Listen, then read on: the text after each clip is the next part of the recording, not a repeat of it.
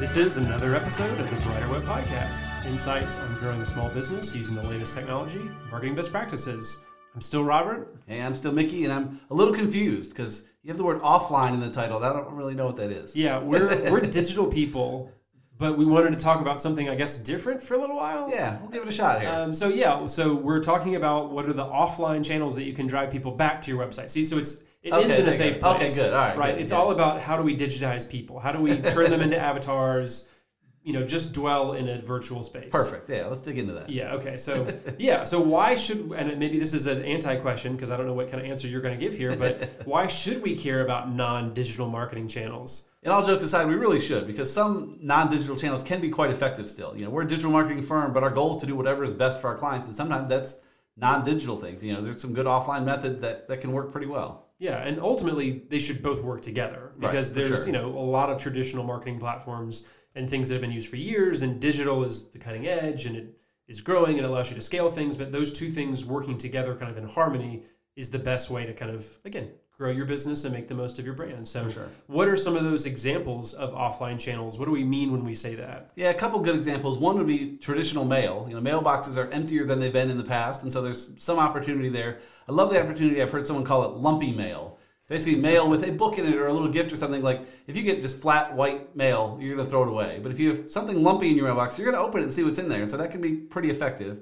Lumpy mail. Lumpy mail, it's That's a good great. term. Yeah, and then the other side is events. I mean, we still go to a lot of events. You can speak at events. You can just meet folks there. I mean, just getting out and about is how you meet people, and that can grow your audience no matter what you're doing. And knowing more people is generally never a bad thing, and offline events can be fantastic for that. That's right. Yeah, we talk a lot about networking, and that's a lot of the ways that we grow our business and, and get to meet new people. So, I mean, relationships exist both virtually and in person, but you usually it, it helps to kind of be face to face, and that takes more time. You can't meet everybody in person, but yeah, if you're going to an event, if you're going to a conference, that can be a really good way to, to actually literally physically get in front of somebody and have a good conversation that maybe will carry on virtually and online. But For sure. uh, that's a good place to kind of get started. Yep. Um, so, you know, what are some of the advantages uh, that offline channels have that digital platforms don't? What are, what are some of the advantages and pros there? Yeah, there's some soft ones like we talked about the lumpy mail, but I think the big one really is, like you said, that personal touch. You know, Zoom and Google Meet and all those have become fantastic tools and a great way to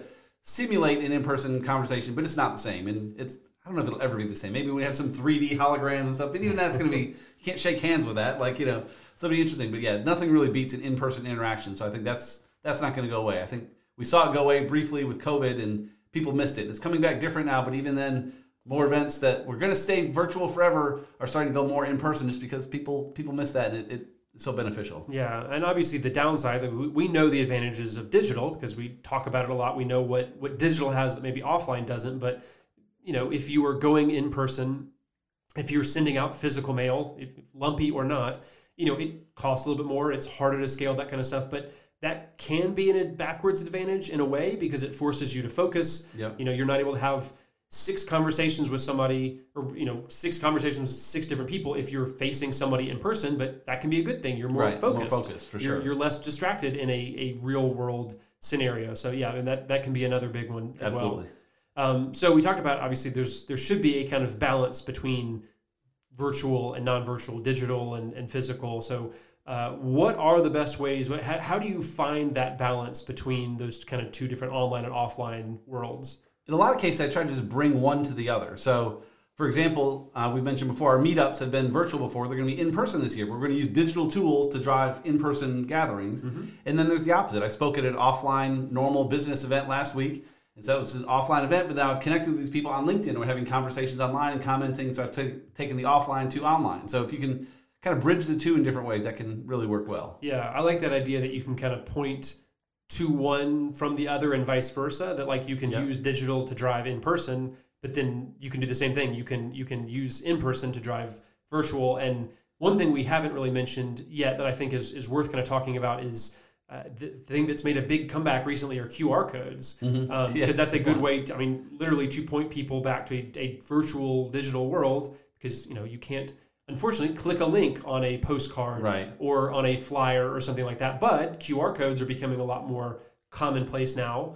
Um, and I think that's a really good thing and a, and a big advantage for uh, businesses. Yeah, I think generally speaking, QR codes are only good for print too. It's, it's frustrating when I see a QR code on, on my phone because you can't scan a you know, code that's there. So yeah, if you can print QR codes, that's fantastic. Like you said, to, to take the, the physical and make it make it digital. Yeah, I, I mean, I will say I have done like because I've, I've done several speaking events and that kind of thing. And usually people want to download your your slide deck that they're mm-hmm. watching there in person. They don't have it digitally on them, right? So I usually put a QR code at the end of any of the presentations that I do to say, hey, here's where you can go to a website to download this. And Yep. and other nice thing is you could point them to other resources and that kind of open up the the floodgates to, to reach them virtually that way. But Yep. yeah, that's just another kind of QR codes are kind of the key to bridge the two worlds uh, of virtual and, and digital. I said the same thing, virtual and non-virtual. I guess. yeah, that's a good point. Yes, We're, we're, yes, we're such a The- virtual world. yes, the two the two things have melded so much. I think that it's hard to kind of distinguish one from the other sometimes. Um, so how can you effectively stay connected offline and online? How do you how do you kind of use those two different worlds to stay connected with people? So I think the key here is to be intentional. And I've had a few conversations the last couple weeks about this and wrote a blog post not long ago about like gardening your digital tools, like maintaining them. Some people like to. I enjoy going into Obsidian and kind of tightening things up and adding links and referencing who I talk to and all that. Some people don't.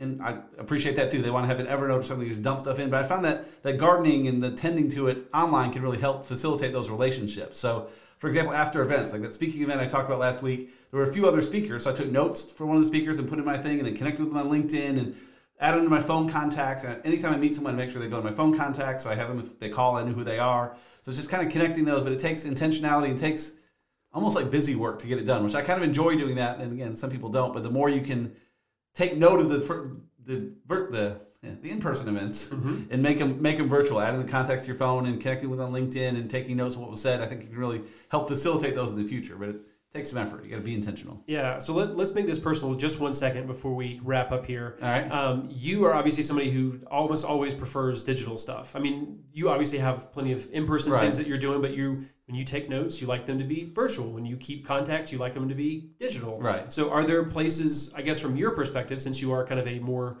a digital focused person, and I mean, I could admit the same thing for myself as well, but are there times where you would rather do something analog and rather do something kind of physically rather than digitally? So it's interesting because the analog I do is, is usually like on my Kindle Scribe, which is a digital tablet, but I treat it as a piece of paper. Yeah, it doesn't sync up to anything, so it's essentially taking notes on paper. And so I do that quite a bit in meetings where a computer would be inappropriate. You know, if I'm in a business luncheon, it's okay to pull out, you know, something like a Kindle Scribe and write on it versus a laptop where you'd be typing. That's essentially the same to me, one feels more appropriate than the other. But if I do take notes on the Scribe or on a piece of paper or whatever, that's where I don't keep them there. I use it as a place to take notes in church or wherever I am, and then I again spend the time to tend it and put it nicely in Obsidian and link things up and spend the time to make it great there, which is it takes some time every day to do that, but over time you have just this wonderful resource of all this stuff in a searchable place. You know, the problem with analog to me is it's very hard to search. You know, if you even in a book, if I, if I highlight things in a book, I'll put little sticky tabs, and when I'm done reading the book, I'll take all those highlights and type them into the computer so I can reference them later and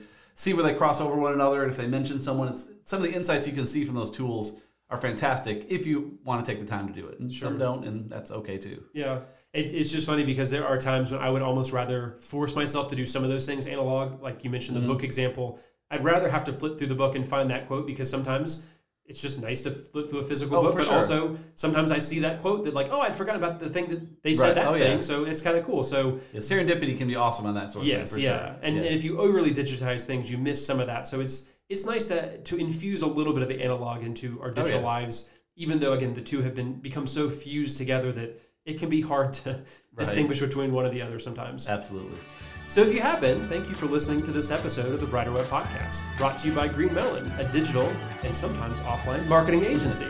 To help your business keep up with the latest digital marketing trends, check us out at greenmelon.com. You can also find show notes and more episodes at abrighterweb.com.